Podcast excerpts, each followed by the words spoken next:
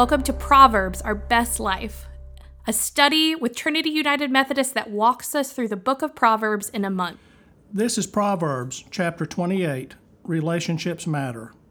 Those who give to the poor will lack nothing, but those who turn a blind eye will be greatly cursed. Your daily reading is Proverbs 28 and Mark 10 17 through 22. The reading is linked to today's show notes if you would like to pause and read. I am Steve Mitchell, and I'm reading the devotion today. There was a study published recently to analyze the reality that if someone is born in poverty, they are more likely to stay in poverty most of the time. This study was conducted to analyze the exceptions to that pattern. Why is that some people escape poverty while others are entrenched in the cyclical nature of poverty? This study, which used Facebook to collect data, analyzed the Facebook friendships of 72 million people, amounting to 84% of the U.S. adults between the ages of 25 and 44.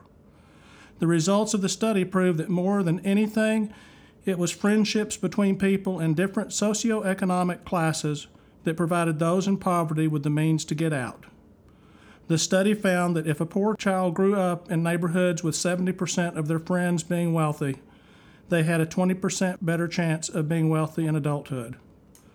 This means that more than schools, job availability, family structure, racial composition, family is the determining factor of success. But for the most part, we are not very good at that, are we?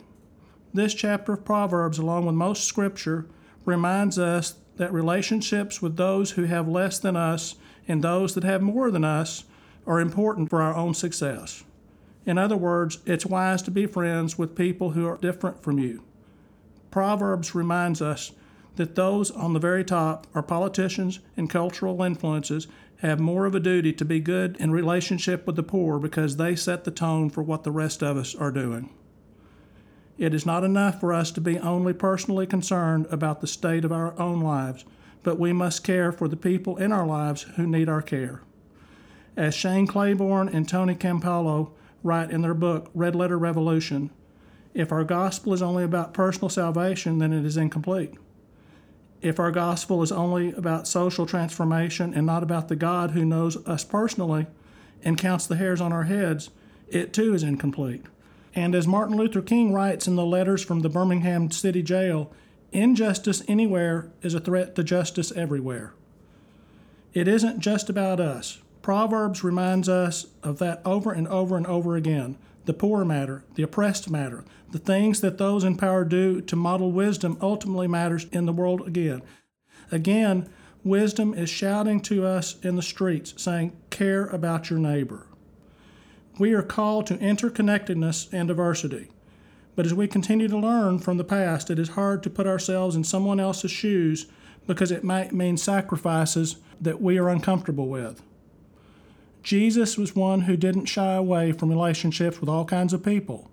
When people of wealth came to him, he often encouraged them to give that wealth away. But with wealth comes some security, so we shy away from anything that can touch that wealth.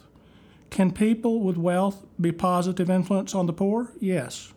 Can the poor be a positive influence on the wealthy? Yes, of course.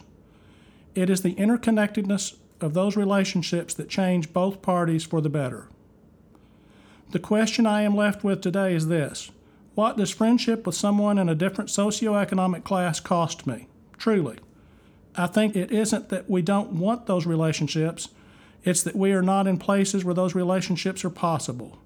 When I look around my life, for the most part, I see people who live just like me.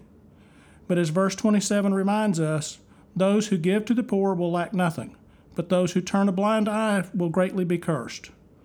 If you need a place to be in a meaningful relationship with someone in a different socioeconomic class, check out what the Cornerstone Initiative is doing in Huntsville by going to www.cornerstone-al.org. Let's take a moment and pause and think of where was God in this reading today.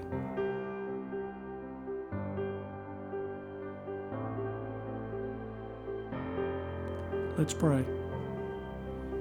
Holy Spirit, open our lives to new relationships with people who are different than we are. And in those relationships, let us all find a place where we can be known and loved wherever we are. Amen. That was Proverbs, Our Best Life. We hope God showed up in that reading today, and we hope that you get to practice wisdom a little bit each and every day. If you want to learn more about Trinity United Methodist in Huntsville, Alabama, you can go to trinityhsv.org to see what we have going on. We'll see you tomorrow.